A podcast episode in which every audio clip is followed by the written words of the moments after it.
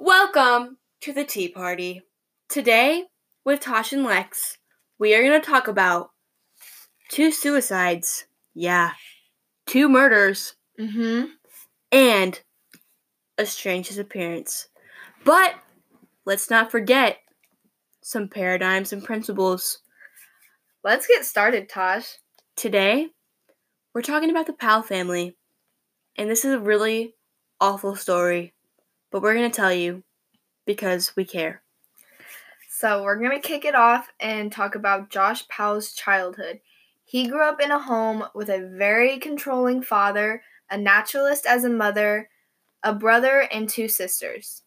So, his father, kind of a creep, but we'll get to that later. Right now, we're going to talk about the father and mother's marriage. The father decided he wanted a second wife while keeping his first. And as any woman knows, you really shouldn't do that. But the wife decided, I'm going to divorce you. And in these divorce courts, okay, listen up, ladies and gentlemen, whatever you are. and so Josh's dad, Steve, he was in the divorce court and he was just attacking the wife, saying that she was a witch and she was an awful mother. In reality, she really wasn't a witch. She was just a naturalist, you know. She liked to work with herbs, make her own teas, make her own like medical remedies cuz she didn't really trust doctors or anything. And that's not being a witch, that's just having your own views on the world. That was one of her paradigms. One of her principles, you could say, was not talking to doctors. Ew. And so Josh, his parents divorced. The mother got both girls, and the father got the two boys. I don't know how that happened because Josh's dad was very controlling, but as after the divorce, that got completely worse. He would verbally and physically abuse both of the boys, but specifically Josh.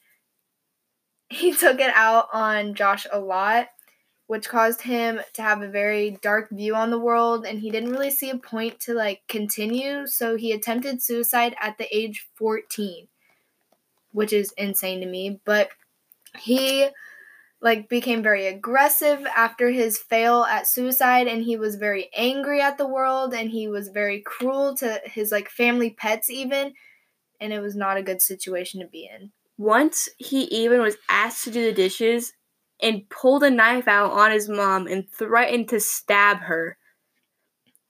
it was that was insane. But after his childhood and he grew up he didn't really have any hope he was like still a very angry person but one day he met susan cox and he just saw some happiness in her he knew that something good could come out of it So, Susan's family wasn't really sure about Josh, you know. He didn't really have any money. He wasn't a very successful man. He wasn't the type you would expect Susan, who is a very profound Christian, very sweet, nice, like just everyone loved her to go after Josh. But they really saw no harm in him as a person, so they supported the relationship. Josh and Susan got married, and things were okay for a while. But then Susan realized that Josh was becoming like his father, was being very controlling of her. And once they had their kids, it like got a little stronger. Like he was very controlling of her and what she did with the kids and like what she did and all of her like belongings and stuff were like kept to a minimal and like she couldn't do anything. She couldn't go to the store alone and if she did go to the store, she had to write down every single thing she bought and all that and she even made some really creepy home videos. And we think these home videos were made because she gave Josh this ultimatum that if by August 6th, April 6th, if she if he didn't fix how he was treating them and treating the boys and being so overbearing constantly, she was going to take the kids and leave him. She knew that could be a very dangerous thing to tell him because he had like anger issues. He was uh, kind of controlling and she didn't know how he would react to that. But it seemed to Susan as if things were getting better. So one afternoon, she lay down for a nap, or supposedly lay down for a nap. And during this nap, Josh and the kids went camping at midnight in a blizzard. So he says. But when they come back suspiciously, Susan's gone. Nowhere to be found. And to recap on that, during the day when they were camping, I guess, during the snowstorm, which is insane, um, Susan was supposed to work that day and Josh was supposed to drop off the kids at their daycare and then he was supposed to go to work as well. But during that day, nobody like called into work, nobody showed up to work, the kids never got dropped off, which was some red flags to the daycare and like the um Susan's workplace and they immediately was calling home and like trying to figure out like if anyone has heard from them and that is when a cop got involved and was called to their house. So as the cops there, Josh pulls up with the kids in their van and is just acts all innocent as if nothing's happened like why are you at my house? Where's Susan? And then, after a few days of not being able to find Susan, she's declared a missing person. And they interview Josh. And of course, she gives them that wild story of taking the kids camping at midnight in a blizzard in Ohio. But they're like, okay, whatever. They don't really believe him, but they also don't have a reason to suspect him yet. But after a while, Josh moves to or moves in with his dad, and his brother was a very loyal person to him, which is like his paradigm and principles. Like he was very loyal to Josh and he was willing to help him do whatever he needed to do. So he helped them pack up all their stuff and move in with their dad. And the weird thing about that is Josh's brother helped them move in his small red car while Josh owned this big minivan that could fit all of their stuff. And right after they had moved, the car was immediately sold. And after the car was sold, which should have been a red flag right then and there, but nobody really thought anything of it. They just thought they were going to downgrade the car and stuff like that, but like Josh's family or and Susan's family should have took that as a red flag. And then a few more months go by and the cops think there's no way that they went camping. So they go and check this campground where they're supposedly at that's two hours away from their house. And they find no evidence that anyone's been there at all. There's no fire. There's nothing. They check the minivan and there's n- nothing in there. They think that maybe that there's some foul play and there's nothing in the minivan. So it's clean and they have no reason to investigate Josh anymore.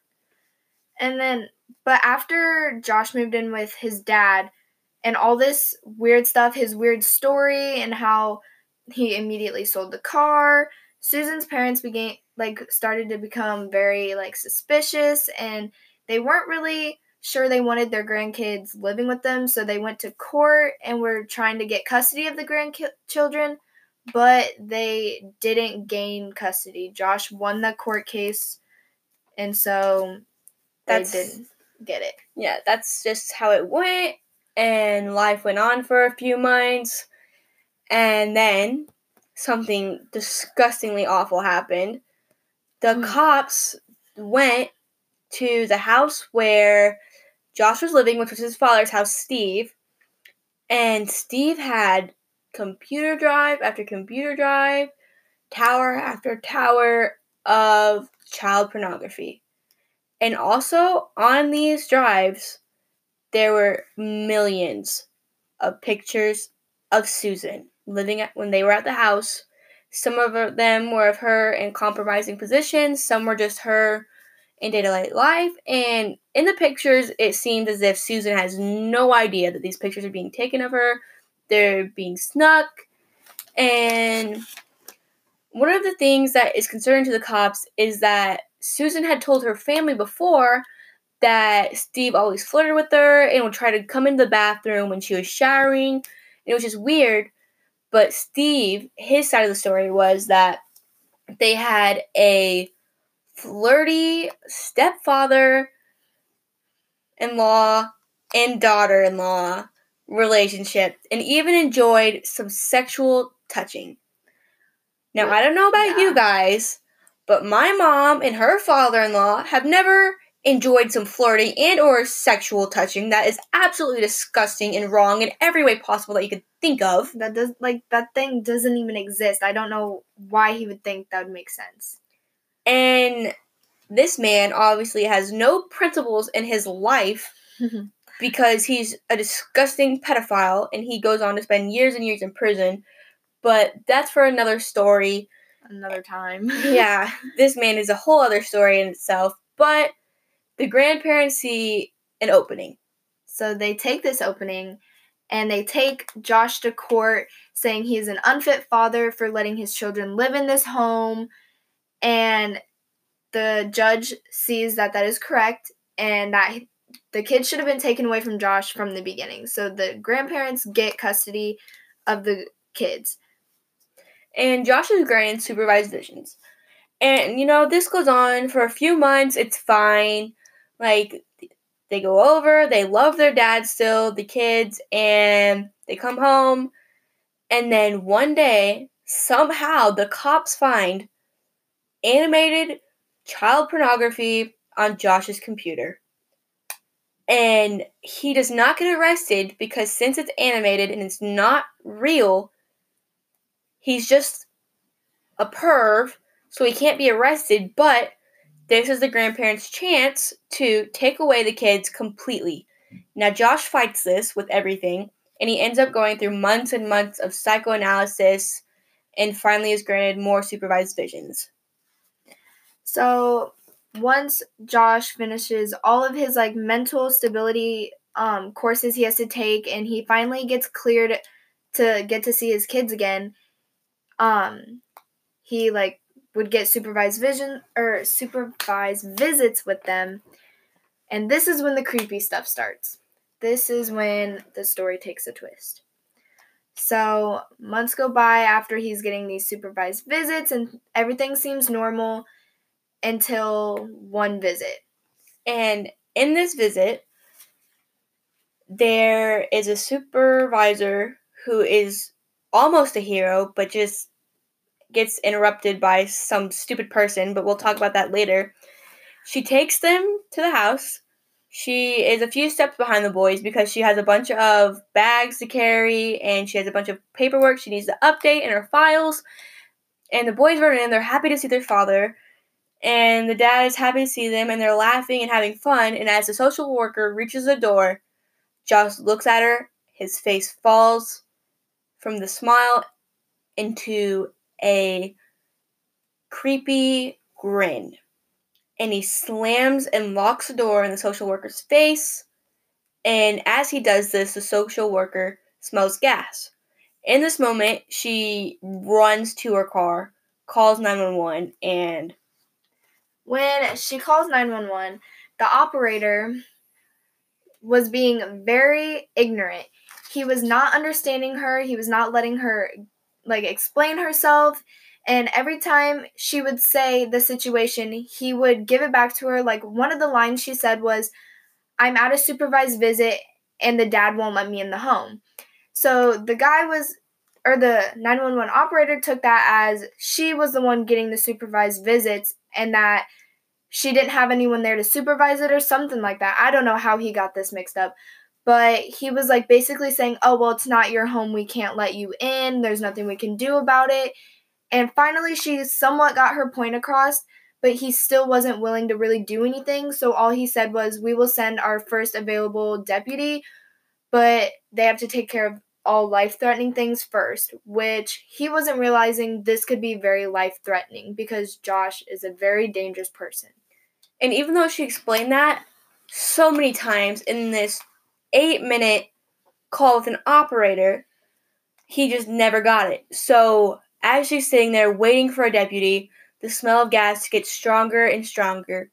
So she takes it, gets in her car, backs out of the drive, and is watching the house from afar, giving up on trying to get in to the boys. And she hears screaming from the house, but she had explained that to the operator that she heard screaming. There's nothing she can do. She's in fear of her life, she's in fear of the kid's life. And finally, something happens. She gets out of her car and begins walking back up to the house, hoping she can convince Josh to let her back in. And as she walks up to the house, it explodes. The house just burns up into flames, and she immediately calls 911, freaking out, trying to get them to send somebody because finally, if she explained this, maybe they'd understand like something serious is happening. The operator she gets a hold of is a different one from the first time, and he explained that they've already gotten many calls and they're sending somebody immediately. And they also find out the rest of her story that Josh and the kids were in the house and she heard screaming. So they immediately send a forensics person over. And finally, once the firefighters get the house out of fire and they go in, they find the most gruesome, awful parts of the story. The boys had hatchet marks in their skulls. And they were hoping the boys had died before the fire so they did not suffer. But upon their autopsy, it's found that they died from smoke inhalation, and in fact, not the hatchet marks in their head. So this means the boys suffered through their hatchet marks and then died suffocated in the home. And we still have no idea why Josh would do that to them. We had some theories on our own saying that maybe he was trying to immobilize them or something. We have no idea why he would do that. But it is found that Josh sent an email to some of his friends and family saying, I'm sorry for all the pain I have put in this world. Goodbye. I love you. And none of the family reached out to the social workers, to anyone to tell them that, hey, he might be crazy. And if someone would have gotten that email sooner, they could have saved those kids' lives, but that's just unfortunately not how the story worked out. And his brother, the one who helped him move a few months before, told the cops that even if he knew something about Susan's disappearance, he wouldn't say anything. And he was just so loyal to him. And about a year after Josh died of committing suicide, he threw himself off a three story building, no note, no nothing. He was just gone. So anything that was possibly known about Susan was gone with him. And we have no idea why Josh's brother would commit suicide after his brother did.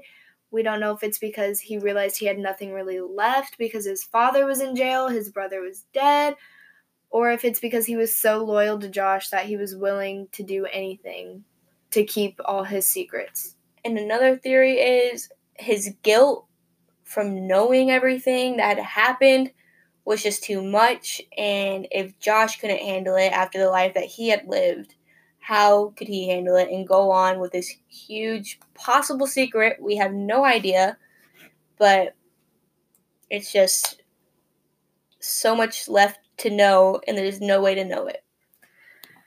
So that's a wrap on the Powell family.